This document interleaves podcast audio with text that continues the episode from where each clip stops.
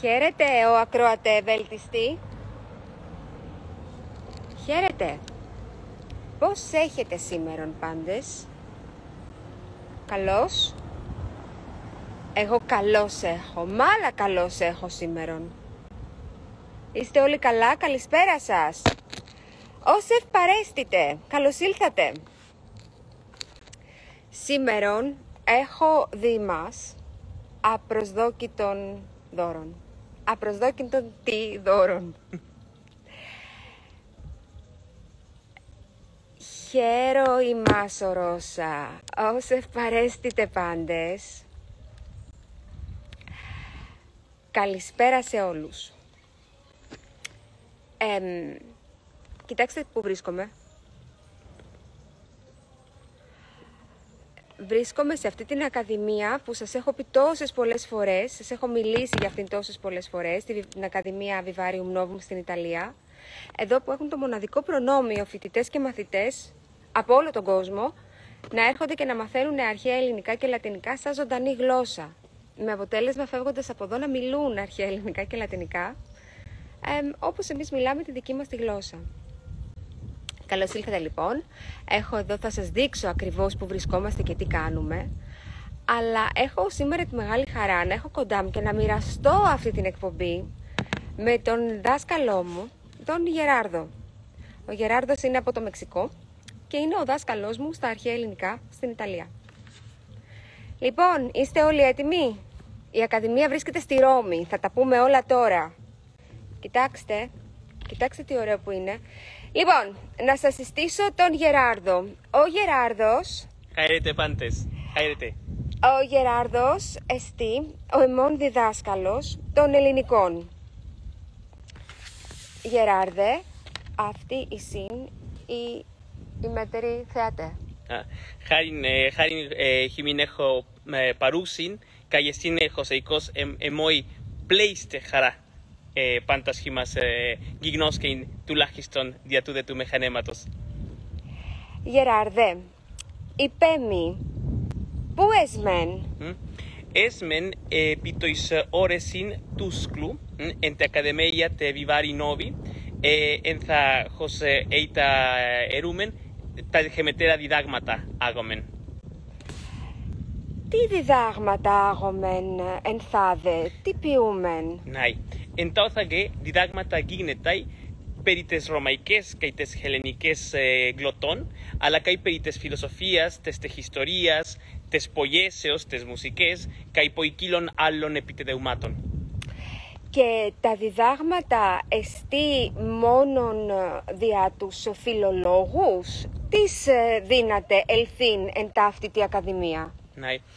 Χωσεϊκός πάρησιν καί πολλοί φιλολόγοι, αλλά χεμήν επιθυμία στην προάγειν τάουτα τα επιτεδέουματα, καί πάση το, ε, πάση το εισβουλωμένο εις αν μετέχεν τάουτες τες ε, χεμετέρας κοϊνές παϊδέγιας, χεστήν αξία πάσες σπουδές.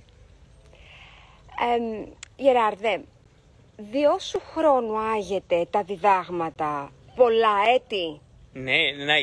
Έδε ε, εν τάουθα, ε, χως διδάσκαλος εγώ, μ, διδάσκω ε, έδε 12 έτε, αλ, αλοήσιος, χως ε, έκτισεν τάουτεν την ακαδεμίαν, πλέον τριάκοντα έτε έδε διδάσκει.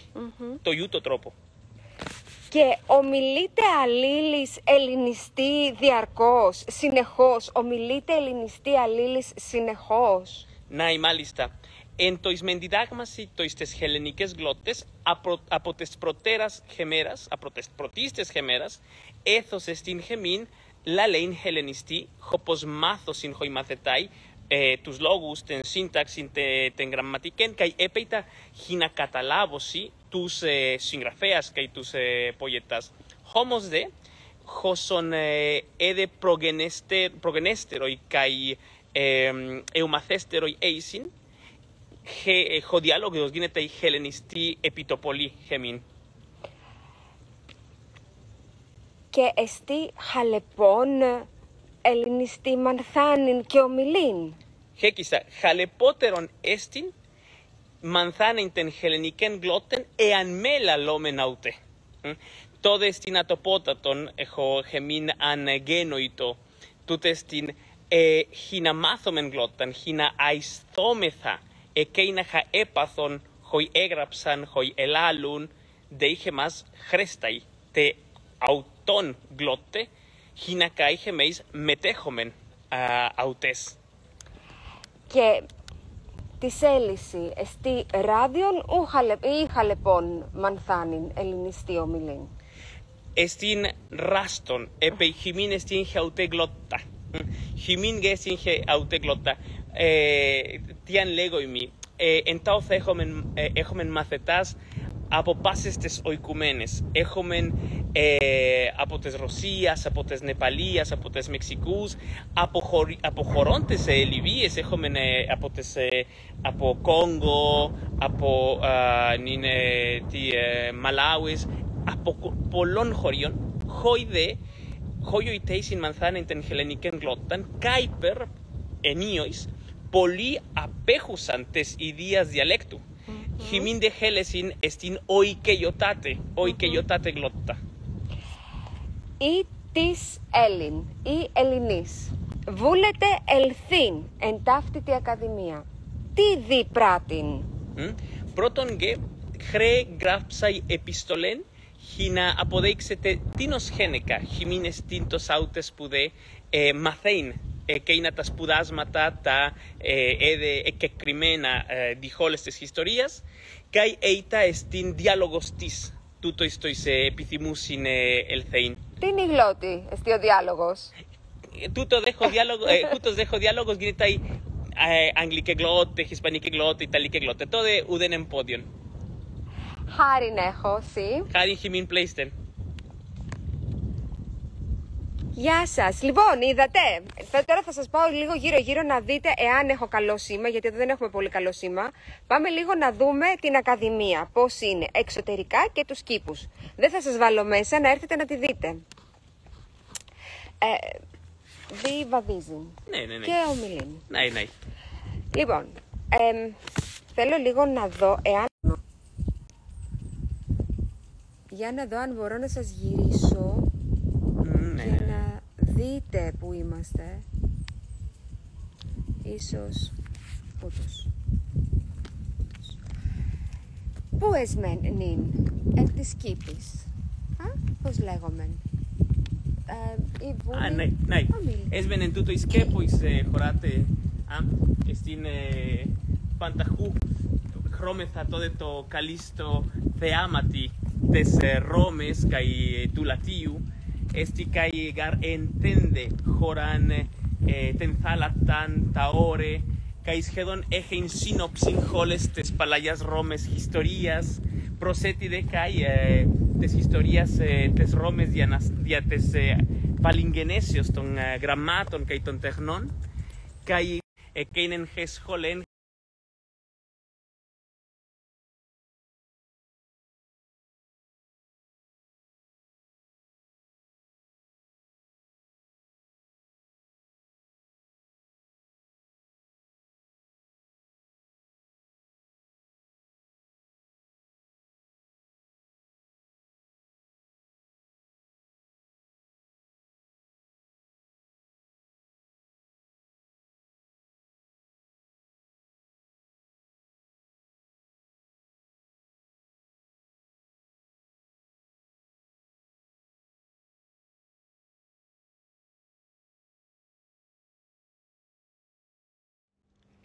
Πριν από τώρα, πριν από δύο-τρεις μέρες, επισκέφθηκα ξανά την Ακαδημία Vivarium Novum στη Ρώμη.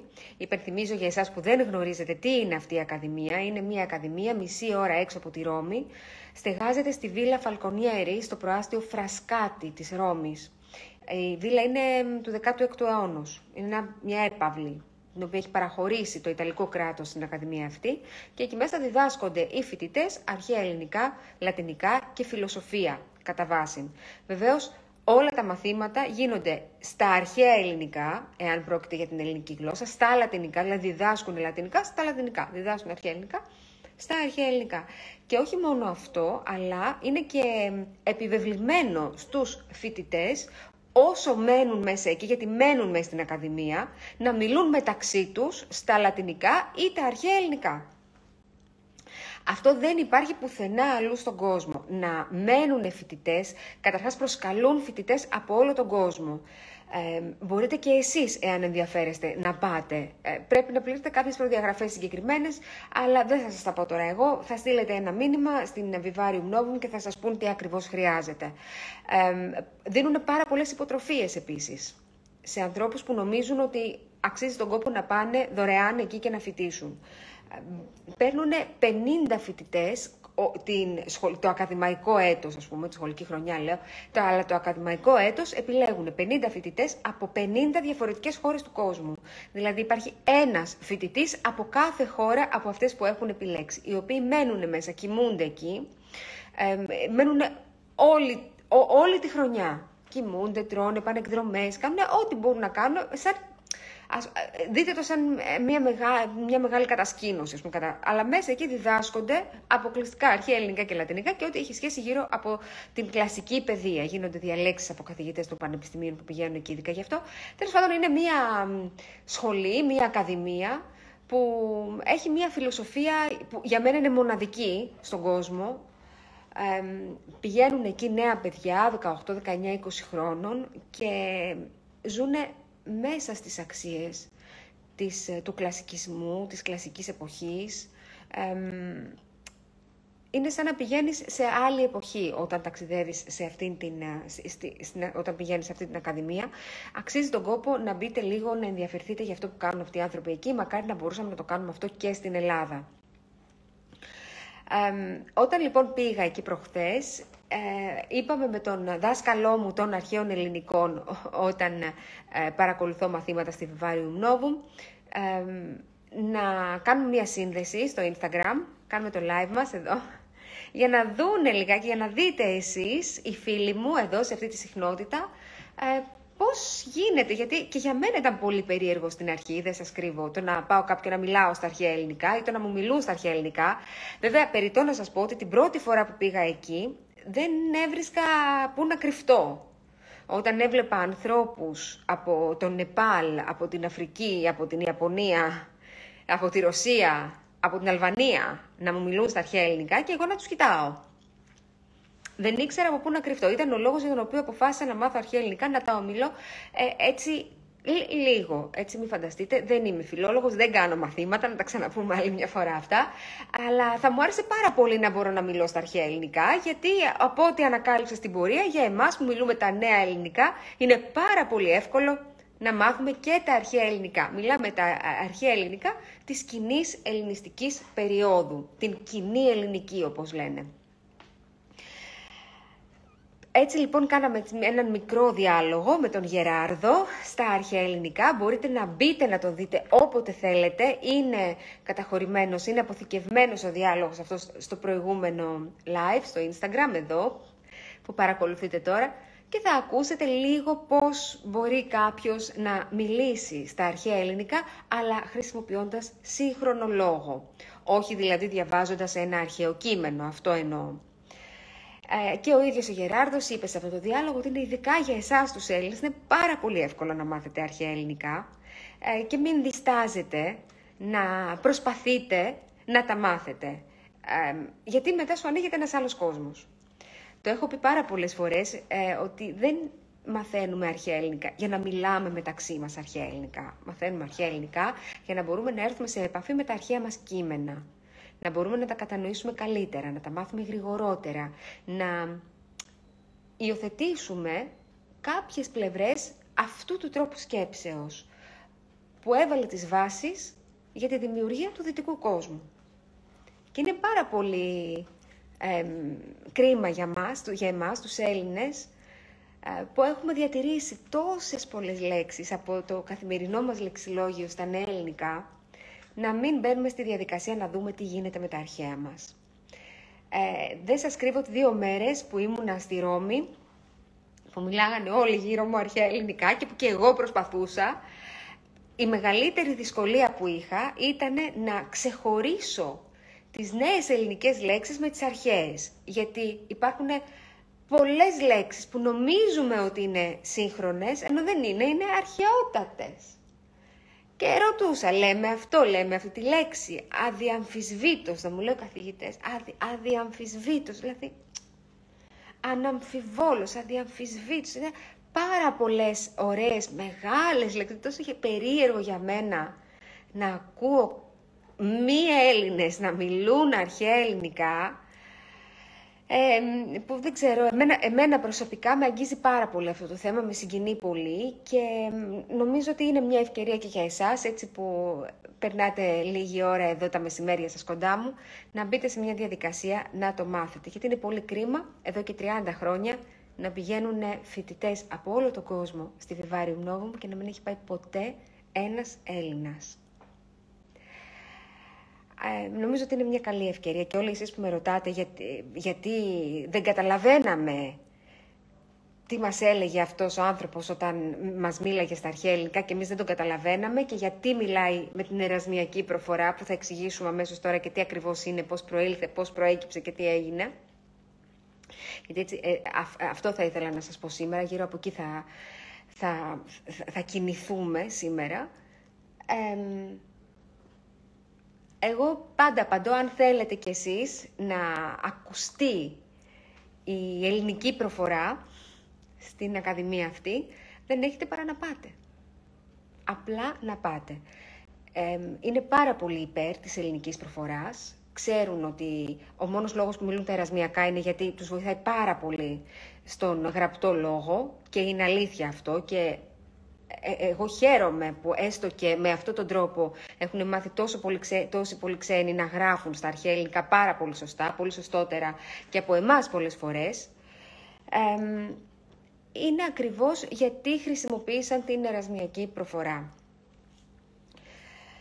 Τώρα, πάμε λίγο να δούμε πιο πίσω σε σχέση με την ιστορία της ελληνικής γλώσσας. Καταρχάς να ξέρετε ότι μιλάμε μια πάρα πάρα πολύ αρχαία γλώσσα. Δηλαδή η γλώσσα, η γλώσσα μας και μαζί με τα κινέζικα είναι οι μοναδικές ομιλούμενες γλώσσες που μιλάνε ακόμα και σήμερα, η ύπαρξη των οποίων είναι γνωστή εδώ και 3.500 χρόνια.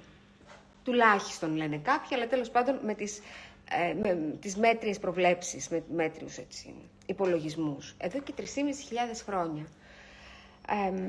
δεν είναι οι μοναδικές γλώσσες που ομιλούνταν και γράφονταν επί αιώνες, όπως τα σουμερικά, τα αιγυπτιακά, τα εβραϊκά ή τα αραβικά, αλλά δεν υπάρχει καμία αμφιβολία πως εάν κρίνουμε από την επίδραση που τα αρχαία ελληνικά και τα κινέζικα άσκησαν σε όλες τις ευρωπαϊκές γλώσσες, τα αρχαία ελληνικά για τις ευρωπαϊκές γλώσσες και τα κινέζικα για τον πολιτισμό εκεί, τον ασιατικό. Η ελληνική σίγουρα είναι η πρώτη γλώσσα από όλες τις ευρωπαϊκές γλώσσες του κόσμου. Τα ελληνικά δεν εξακολουθούν να ζουν στην Ελλάδα, δεν τα μιλάμε, δεν, τα αρχαία ελληνικά δεν τα μιλάμε, δεν συνεννοούμαστε μέσω αυτών, αλλά έχουν, θα μπορούσαμε να πούμε, μια δεύτερη ζωή και αυτή είναι το αλφάβητό τους, το λεξιλόγιό τους, το συντακτικό τους. Μην ξεχνάτε ότι και το λατινικό αλφάβητο ελληνικό είναι. η λογοτεχνία τους, η αρχαία ελληνική γραμματεία, όλα αυτά είναι παρόντα μέσα σε όλες τις ευρωπαϊκές γλώσσες. Μπορούμε ενδεχομένως να χωρίσουμε τη γλώσσα αυτή, σε, την, την ιστορία της ελληνικής γλώσσας, σε δύο μέρη. Στο πρώτο να ξεκινήσουμε από τα πανάρχια χρόνια και να καταλήξουμε στην κοινή ελληνική, στα κοινά ελληνικά της Αττικής. Είναι τα ελληνικά του λαού, θα λέγαμε, αυτά που μιλούσαν οι άνθρωποι στον δρόμο, τα οποία μετά έγιναν η κοινή, γι' αυτό λέγεται και κοινή, κοινή ελληνική διάλεκτος. Ε, στο δεύτερο μέρος, από τα, από τα αττικά γράμματα, από την αττική γλώσσα, από την κοινή ελληνική που παράγεται στην Αττική, και μέσω παραλλαγών της από την ελληνιστική εποχή μέχρι σήμερα, μέσω της Ρωμαϊκής και της Βυζαντινής εποχής. Αλλά και σε τα δύο αυτά μέρη δίδεται ιδιαίτερη έμφαση στη δημιουργία και τη διάδοση της ελληνικής γλώσσας ως επιστημονική. Μια γλώσσα που διείσδησε σε όλες τις άλλες, είτε άμεσα, έχουμε πάρα πολλές λέξεις σε ευρωπαϊκές γλώσσες που είναι προφανώς ελληνικές, ή μέσω άλλων ενδιάμεσων γλωσσών. Υπάρχουν δηλαδή πολλές λέξεις που ενώ είναι ελληνικές, δεν τις καταλαβαίνουμε αμέσως, αλλά μαθαίνοντας λίγο την ετοιμολογία των λέξεων αυτών, καταλαβαίνουμε ότι έχουν προέλθει από τις ελληνικές. Ένα βιβλίο που σας συστήνω πάρα πολύ να διαβάσετε για αυτό το θέμα είναι η ιστορία της ελληνικής γλώσσας από τις απαρχές έως τις μέρες μας του Φρανσίσκο Αδράδος. Είναι πάρα πολύ γνωστό βιβλίο που θα σας λύσει όλες τις απορίες που έχετε γύρω από την ιστορία της ελληνικής γλώσσας. Πάμε λίγο να δούμε τώρα το θέμα της προφοράς. Ε, αυτό που μου λέτε και μου ξαναλέτε ότι είναι ένας από τους λόγους για τους οποίους δεν καταλαβαίνετε τους ξένους όταν μιλούν αρχαία ελληνικά. Ε, βγαίνει, ο Μπόρις Τζόνσον βγαίνει πολλές φορές και λέει κάποιες φράσεις στα αρχαία ελληνικά και δεν τις καταλαβαίνουμε και λέμε αυτά δεν είναι ελληνικά και γιατί τα μιλάει έτσι και πώς τα λέει. δεν είναι ακριβώς έτσι, βεβαίως και είναι ελληνικά. Θέλει μία εξοικείωση για να μπορέσετε να καταλάβετε την ερασμιακή προφορά, αλλά δεν είναι και τόσο δύσκολο, ε, αρκεί να υπάρχει καλή πρόθεση. Δεν σας κρύβω ότι είναι πάρα πολλοί οι άνθρωποι αυτοί που μου ζητάνε συγγνώμη όταν μιλούν ερασμιακά, συγγνώμη που μιλάω έτσι, γιατί φοβούνται ότι θα τους πω κάτι, λόγω, γιατί έχουν... Γιατί πάρα πολλοί τους λένε να μην μιλάνε έτσι, Έλληνες, ότι δεν καταλαβαίνουμε, ότι έρχονται στην Ελλάδα για, να, για τουρισμό, για μια περιήγηση, για να επισκεφθούν τα αρχαιολογικά μνημεία και προσπαθούν να μιλήσουν αρχαία ελληνικά, δεν τους καταλαβαίνει κανένας, ε, τους μιλάνε και λίγο περίεργα, μπορεί και λίγο να τους κοροϊδεύουμε, γιατί τα λέτε έτσι και πώς τα λέτε κτλ. Οπότε είναι πάρα πολύ επιφυλακτική και κάθε φορά που μιλάω μαζί σου μου λένε συγγνώμη που μιλάω έτσι. Ε, Βεβαίως, ε, εννοείται ότι δεν με πειράζει καθόλου γιατί μετά από ένα διάστημα επαφής με αυτή την προφορά έχω εξοικειωθεί πάρα πολύ και καταλαβαίνω σχεδόν τα πάντα. Και αμέσως. Δηλαδή θέλει λίγο, θέλει λίγο προσπάθεια, αλλά δεν είναι τίποτα. Είναι, κάνω την ίδια προσπάθεια για να καταλάβω έναν Σκοτσέζο όταν μιλάει που ενώ μιλώ αγγλικά δεν μπορώ να καταλάβω τι λέει ο Σκοτσέζος κατευθείαν. Κάνω μία προσπάθεια. Την ίδια προσπάθεια κάνω και για τα αρχαία ελληνικά με την ερασμιακή προφορά. Κάνω μία προσπάθεια, αλλά έχω πάρα πολύ καλή πρόθεση προς αυτούς τους ανθρώπους. Θέλω να καταλάβω αυτά που λένε, άρα συγκεντρώνομαι και τα καταλαβαίνω. Το ίδιο κάνουν και εκείνοι πρέπει να σας πω. Και για εκείνους είναι πολύ δύσκολο να καταλάβουν εμάς όταν μιλούμε και εκείνοι κάνουν την αντίστοιχη προσπάθεια για να μας καταλάβουν. Όμως αυτό δεν είναι το μείζον. Δεν θεωρώ ότι αυτό είναι ένα θέμα ε, άξιο για να φέρει τόσες πολλές ε, αντιδικίες και αψημαχίες κτλ. κτλ. Αυτό που εγώ δεν πιστεύω, δεν ξέρω βέβαια, δεν είμαι φιλόλογος, δεν έχω ασχοληθεί, τώρα σας λέω τη δική μου προσωπική γνώμη. Ε, πολλοί λένε ότι τα αρχαία ελληνικά με την προφορά αυτή που μιλάμε εμείς σήμερα, με την ελληνική προφορά, έχουν ξεκινήσει από τον 5ο π.Χ. αιώνα και μετά ε, και λέγανε ότι στα παλαιότερα χρόνια, ε, στα πολύ παλαιότερα χρόνια, από τον 6ο αιώνα και πίσω, ε, προφέραν όλα τα γράμματα όπως γράφονταν και γι' αυτό τα γράφανε κιόλας έτσι. Δεν ξέρω τώρα. Δεν, ε, εγώ δεν ξέρω πάντως καμία ευρωπαϊκή γλώσσα αυτή τη στιγμή, στο σύγχρονο κόσμο, που να προφέρει τα γράμματα, που να προφέρει τις λέξεις όπως γράφονται, ακριβώς. Σκεφτείτε τώρα αγγλικά, γαλλικά, γερμανικά, ισπανικά, ε, γράφονται κάπως και προφέρονται κάπως αλλιώς. Ακόμα και τα ιταλικά που προφέρονται σχεδόν όλα τα γράμματα που βλέπετε, υπάρχουν διαφορετικά προφέρεις κάποιες λέξεις και τις γράφεις διαφορετικά. Οπότε δεν θεωρώ ότι και τα ελληνικά αποτελούν εξαίρεση σε αυτό, ότι δηλαδή γράφαμε και μιλούσαμε ε, ακριβώς το ίδιο. Αυτή είναι ένα επιχείρημα που λέει γιατί γράφανε το και με αλφαγιώτα εάν ε, το προφέρανε και; Για παράδειγμα, γιατί λένε χαίρε με αλφαγιώτα ενώ το προφέρουν ως ε. Βέβαια μέσα στο χέρι έχει τη χαρά, οπότε δεν ξέρω τώρα ήταν χάιρε, τι να σας πω. Ε, έχουν βγει το μεταξύ, πάει πάρα πολύ πίσω ο τόνος. Εάν πει χαίρεται και προφέρει χάιρεται, πάει τέσσερις συλλαβές πίσω ο τόνος αντί να είναι πιο μπροστά. Μετά οι καρκινικές γραφές δεν διαβάζονται. Υπάρχουν πάρα πολλά επιχειρήματα για το ότι η προφορά, η ελληνική όπως την έχουμε τώρα, ήταν παρόμοια με αυτή που ήταν στο παρελθόν. Ποιος μπορεί να ξέρει πώς ήταν η προφορά πριν τον 5ο π.Χ. αιώνα; Δηλαδή, άντε και τον πέμπτο. Ποιος μπορεί να το ξέρει αυτό, δεν ξέρω. Υπάρχουν λέει κάτι επιγραφέ, έχουν γράψει κάποια έργα, κάποια βιβλία. Εγώ έχω διαβάσει πάντως του Κωνσταντίνου Οικονόμου Εξοικονόμων περί της γνησίας προφοράς των αρχαίων ελληνικών. Ε, και λέει ακριβώς αυτό, ότι η προφορά ήταν πάντα κάπως έτσι. Όχι εντελώς έτσι, αλλά κάπως έτσι. Σίγουρα δεν προφέρανε τις διφθόγκους ανοιχτές. Δηλαδή, αλλιώς δεν θα τις λέγανε και διφθόγκους. Δηλαδή, σκεφτείτε το λίγο, θα λέγανε διφθόγκο αν δεν υπήρχε ανάγκη να, να τις πούνε διφθόγκους. Είναι δύο φθόγκοι σε μία, γι' αυτό λένε διφθόγκους. Αλλιώς δεν θα τις χαρακτηρίζανε. Τις ονομάζουν γιατί κάτι γίνεται. Επίσης άλλο είναι το αρχαίο και άλλο το αρχαϊκό, γι' αυτό έχει και τα διαλυτικά. Γιατί βγήκαν τα διαλυτικά, εάν προφέρονταν τα ίδια ή αν ήταν διαφορετική προφορά. Υπάρχουν πάρα πολλά ναι, σωστά. Μόνο αν μπούμε σε μια χρονομηχανή θα μπορέσουμε να καταλάβουμε τι γινόταν ακριβώς. Ε, Ποιο είναι το μέγιστο επίπεδο γνώσης των αρχαίων ελληνικών. Ε, ακόμα μαθαίνουν. Σωστά. Ε, Γιώργο, ναι, έχεις δίκιο. Και οι φιλόλογοι ακόμα μαθαίνουν. Αυτό το γυράσκω ή διδασκομένοι, που το λέω εγώ, και γυράσκομαι να ή διδασκομένοι όλοι μας. Είναι αλήθεια, είναι ανεξάρτητος ο πλούτος της ελληνικής γλώσσας και όλων των γλωσσών πιστεύω. Αλλά ειδικά της δικής σας που έχει τόσο μεγάλη ιστορία, βεβαίως. Είναι όπως πολύ ενδιαφέρον. Εμένα τουλάχιστον με ενδιαφέρει πάρα πολύ το θεωρώ ότι είναι ενδιαφέρον. Επίσης, υπάρχουν τόσες πολλές θεωρίες που δεν μπορούμε να τις ακυρώνουμε. Να ακυρώνουμε τη μία θεωρία, να ακυρώνουμε την άλλη θεωρία. Ε, Α τις ακούσουμε. Βεβαίως, οι λατινιστές επιμένουν πάρα πολύ στο θέμα της προφοράς. Δεν σας κρύβω ότι πολλές φορές με κατευθείαν πιάνουν. Ξέρεις, μου λέει δεν μιλάγανε έτσι αρχαίοι, όπως μιλάς εσύ, κατευθείαν. Χωρίς να έχω πει τίποτα εγώ.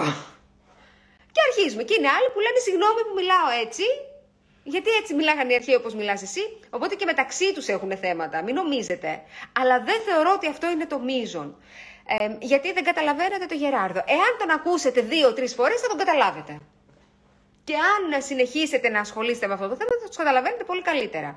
Εγώ θα ήθελα πάρα πολύ για να σταματήσει αυτή η ιστορία με το θέμα της προφοράς των αρχαίων ελληνικών, να αρχίσουμε να μιλάμε όλοι οι Έλληνες αρχαία ελληνικά, να πηγαίνουμε σε αυτές τις ακαδημίες, έστω για μία επίσκεψη, για να ακούγεται η ελληνική φωνή σε αυτά τα μέρη, ώστε σιγά σιγά, εάν θέλουμε τόσο διακαώς να μιλήσουν όλοι με την προφορά την ελληνική, ας πάμε να μιλάμε κι εμείς έτσι.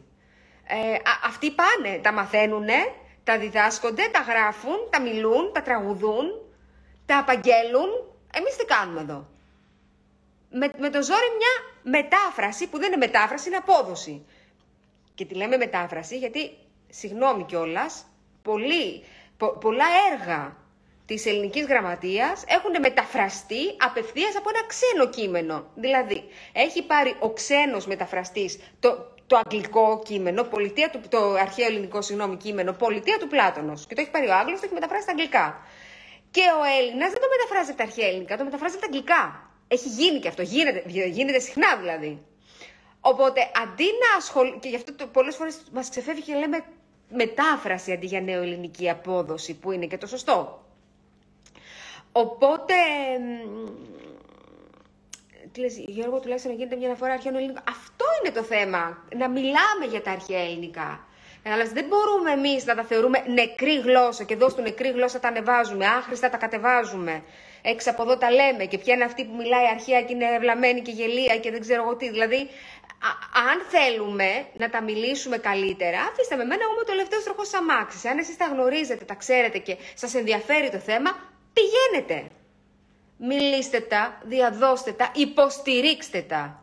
Ο λόγος που δεν μιλάμε έτσι είναι γιατί δεν μιλάνε έτσι, είναι γιατί ποτέ κανένας Έλληνας δεν μπήκε στη διαδικασία να ασχοληθεί σοβαρά με αυτό το θέμα. Εάν έχετε όρεξη, έχετε κέφι, έχετε γνώση, ασχολείστε με το αντικείμενο, είστε φιλόλογος, πηγαίνετε εκεί. Είναι πολύ θετικοί οι άνθρωποι αυτοί, είναι πολύ θετικοί, είναι πολύ ανοιχτοί. Οπότε απλά πηγαίνετε. Το να καθόμαστε εδώ και να λέμε γιατί τα λένε έτσι αυτοί, Πάρα πολύ ωραία. Για πήγαινε εκεί να, τους, να δεις τι κάνουν αυτοί οι άνθρωποι. Και αν δεν, πέσει, αν δεν πέσεις κάτω από την τροπή, εμένα μου τρυπεί στη μύτη. Γιατί έχουν ασχοληθεί τόσο πολύ με την αρχαία γλώσσα. Μιλούν με τόσο αγάπη για τον ελληνικό πολιτισμό. Μιλούν με τόσο σεβασμό για την ελληνική φιλοσοφία. Ακολουθούν τα πρότυπα της ελληνικής ζωής, της ελληνικής φιλοσοφίας, της αρχαίας Ελλάδος. Αν δείτε η τέχνη τους, η ζωγράφη τους, η μουσική τους, τι κάνουν εκεί, θα πείτε εντάξει παιδιά, ερασμιακά και μια χαρά τα λέτε. Γιατί οι άνθρωποι αυτοί μεγαλουργούν στην πράξη, όχι στα λόγια. Αυτή είναι η διαφορά μας. Εμείς επερώμεθα, είμαστε Έλληνες, έχουμε έναν πολύ αρχαίο πολιτισμό και μπράβο μας και μιλάμε σωστά και τα λέμε καλύτερα από όλους. Τέλος. Και μετά πας εκεί και λες, δεν κάνουμε τίποτα. Μπράβο σας. Είμαστε μαζί σας. Αυτό είναι καλός ή κακός.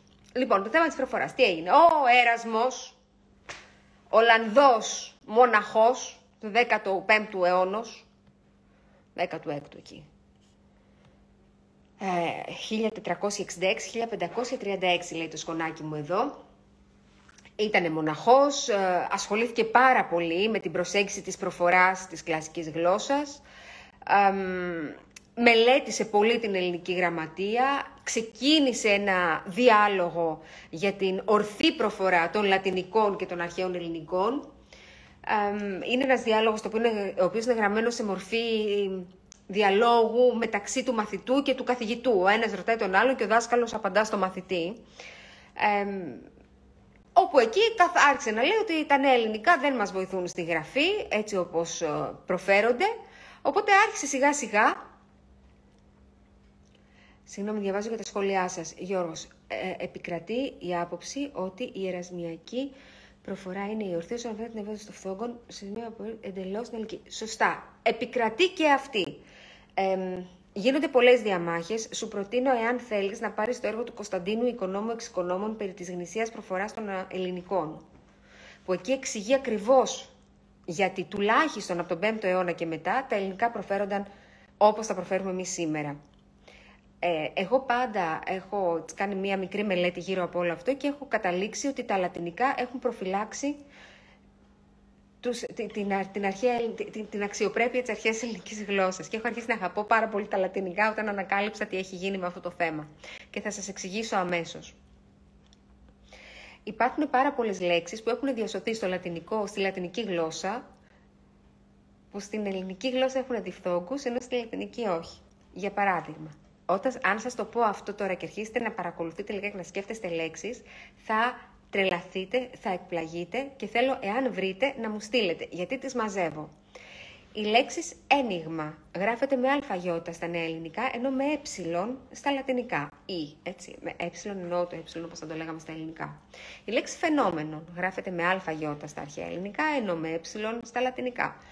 Η λέξη εγκυκλοπαίδεια, εντσικλοπαιδεία, παιδεία, γράφεται με α, γιώτα και ε, στα αρχαία ελληνικά, ενώ στα λατινικά γράφεται, στα ελληνικά, ενώ στα λατινικά γράφεται με ε και γιώτα. Η λέξη εικόν γράφεται με ε, γιώτα στα αρχαία ελληνικά, ενώ στα λατινικά γράφεται με γιώτα, icon, το λέμε και στα αγγλικά.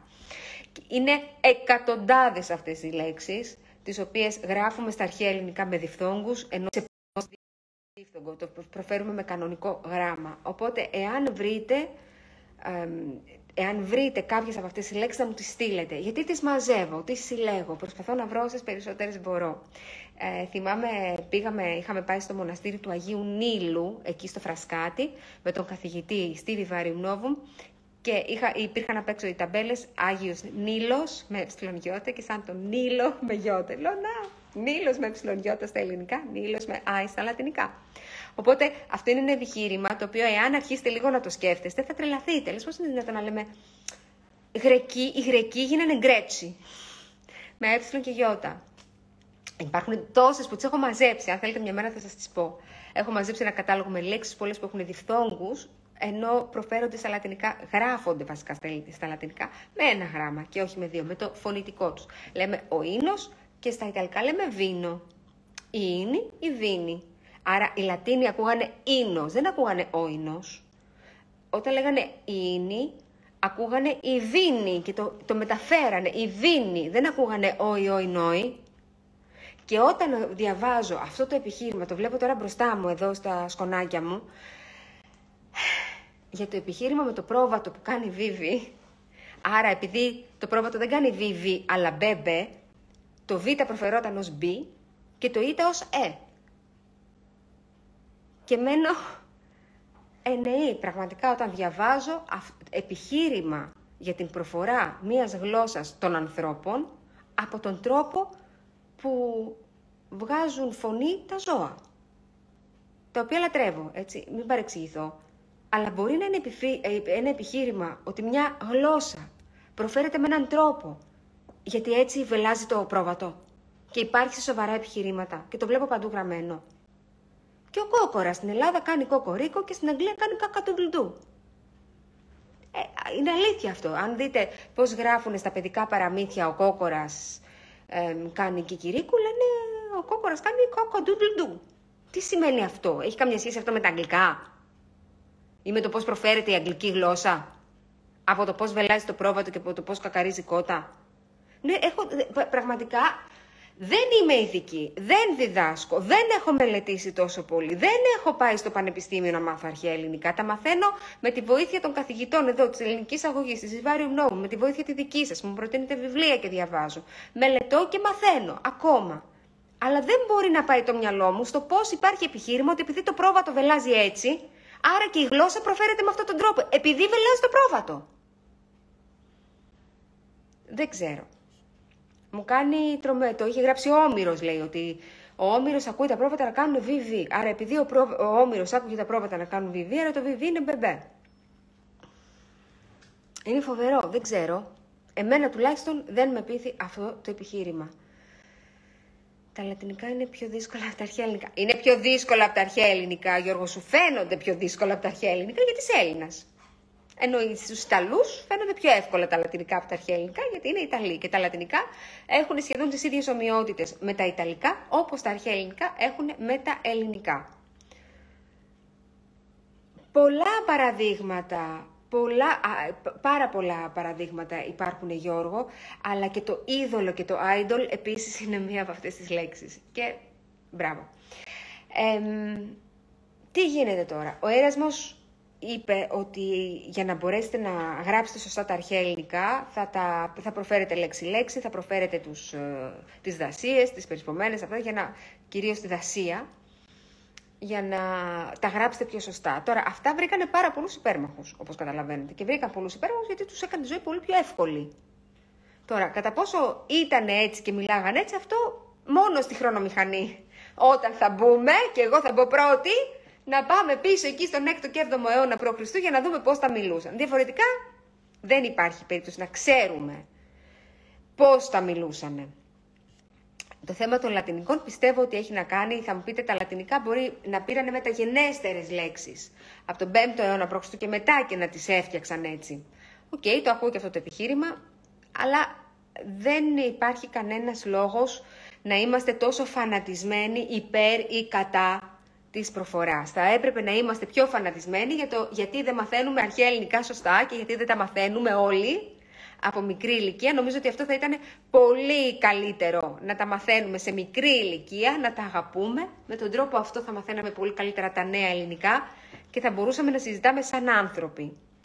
Επίσης πιστεύω ότι αν μιλάγαμε σωστά ελληνικά θα γλιτώναμε και πάρα πολύ θεά ουσία, γιατί θα καταλαβαίνόμασταν πολύ καλύτερα.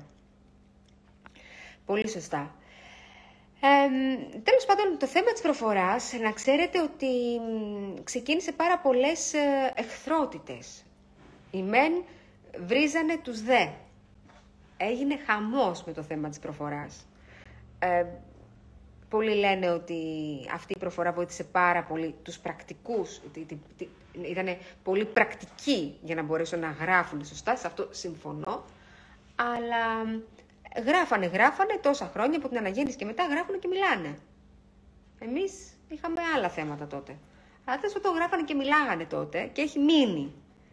Ε, σου λέει δεν μπορεί να τα, έχουμε, να τα μαθαίνουμε 500 χρόνια και να έρχεσαι τώρα εσύ να μας λες ότι τα μάθαμε λάθος. Κάπως πρέπει να υποστηρίξουν αυτά τα επιχειρήματα. Εγώ αυτό που δεν έχω καταλάβει ακόμα είναι γιατί είναι τόσο πολύ κάποιοι, είναι πάρα πολύ φανατισμένοι. Οπότε, ε, σε παιδάκια τριών χρονών μου λέει η φίλη μου εδώ, μπορούμε να κάνουμε εμείς οι γονείς ώστε να τους εντάξουμε πολύ σωστά. Υπάρχουν τα πάντα. Υπάρχουν τα πάντα. Μπορείς, εάν θέλεις, να σου στείλουμε δοκιμαστικά να δεις κάποια μαθήματα.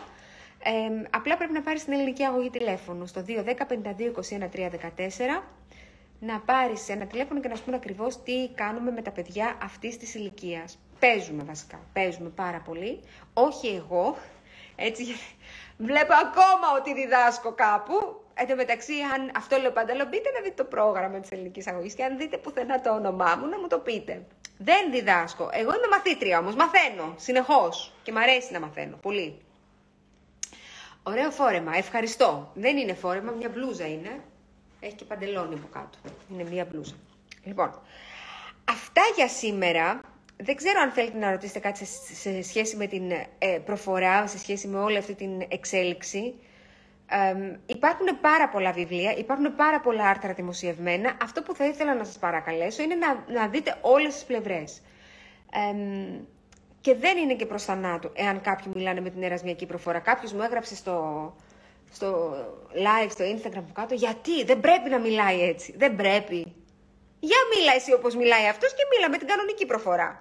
Αυτό είναι το θέμα, η προφορά ή ότι μιλάει τρεις ώρες φαρσί εντός εισαγωγικών αρχαία ελληνικά και εμείς δεν μπορούμε να ψελίσουμε το, το όνομά μας καλά-καλά. Αυτό, για πάμε στην ουσία. Η ουσία είναι ότι τα λέει. Τώρα το πώς τα λέει είναι άλλο θέμα. Αλλά τα λέει. Και άμα τα γράψει αυτά που λέει, είναι και πολύ σωστά. Τα γράφει και πολύ σωστά. Οπότε αντί να καθόμαστε να κρίνουμε, να κατακρίνουμε και να είμαστε έτοιμοι για όλα, εκ του ασφαλούς πάντα, ας τα μάθουμε πρώτα εμείς και μετά μπορούμε να λέμε και ό,τι θέλουμε. Ε, το πιο... Βεβαίως, νομίζω ότι ακόμα γίνεται, λέει ο Γιώργος, με την λεγόμενη το πιο λαλιά, όχι ακριβώς, αλλά παρόμοια. Βεβαίως και υπάρχουν και πάρα πολλοί. Ε, είναι πολλοί άνθρωποι στην επαρχία, στην Κύπρο, πιο έξω από την, ε, έτσι, από την ελληνική πιο, λίγο πιο έξω από την ε, Αθήνα, από τα νησιά μας, από την Πελοπόννησο, λίγο αν πάτε σε μικρά χωριά, αν πάτε στην Κύπρο, ακούγεται η διάλεκτος που έχει διατηρηθεί εδώ και πάρα πολλούς αιώνες και θα ακούσετε λέξεις οποίες θα δυσκολευτείτε λίγο να καταλάβετε τι ακριβώς σημαίνουν, αλλά θα αναγνωρίσετε πολλά αρχαία ελληνικά και μέσα σε αυτές τις διαλέκτους. Επίσης και μέσα στα έθιμα. Τα έθιμά μας έχουν πάρα πολλά αρχαία ελληνικά μέσα. Αυτά θα τα κάνουμε όταν θα έρθουν οι γιορτές. Θα δείτε τι ωραία πράγματα που θα μάθουμε. Είσαι στο Σικάγο. Σε ευχαριστώ πάρα πολύ που με βλέπεις, Χριστίνα, από το Σικάγο. Σε ευχαριστώ πάρα πολύ. Ε, στο Σικάγο θα πάω. Μόλις ανοίξει η Αμερική. Πότε. Θα πάω όμως, γιατί υπάρχει πάρα πολύ μεγάλο ενδιαφέρον για τα αρχαία ελληνικά στα σχολεία εκεί. Οπότε θα πάω και στον Καναδά σε λίγο καιρό και θα πάω και στο Σικάγο. Σας ευχαριστώ πάρα πολύ για το ενδιαφέρον, ευχαριστώ πάρα πολύ για τα μηνύματα που μου στέλνετε. Ε, θέλω να ξέρετε ότι ό,τι έχει σχέση με τον ελληνικό πολιτισμό, τη γλώσσα μας, ε, είμαστε όλοι εδώ στην ελληνική αγωγή εξαιρετικά ευαισθητοποιημένοι. Ε, υπάρχουν πάρα πολλά μαθήματα που μπορείτε να παρακολουθήσετε, είτε συμμετέχοντας σε αυτά, είτε απλά παρακολουθώντας τα μέσω, μέσω διαδικτύου. Μπορείτε να μπείτε στην ιστοσελίδα μας, ελληνικαιογη.gr, μπορείτε να μπείτε σε όλα τα μέσα κοινωνικής δικτύωσης, στο facebook, στο twitter, στο instagram που είστε τώρα, στο linkedin που έχουμε εσχάτως ξεκινήσει μια προσπάθεια και εκεί και να δείτε τι κάνουμε. Εάν θέλετε να μας γνωρίσετε από κοντά, είμαστε εδώ κάθε μέρα. Στους αμπελοκήπους, Λεωφόρος και Φυσίας 125. Σας περιμένουμε, να είστε όλοι καλά, υγιένετε, έρωστε και ευδαιμονείτε. Εσάβριον.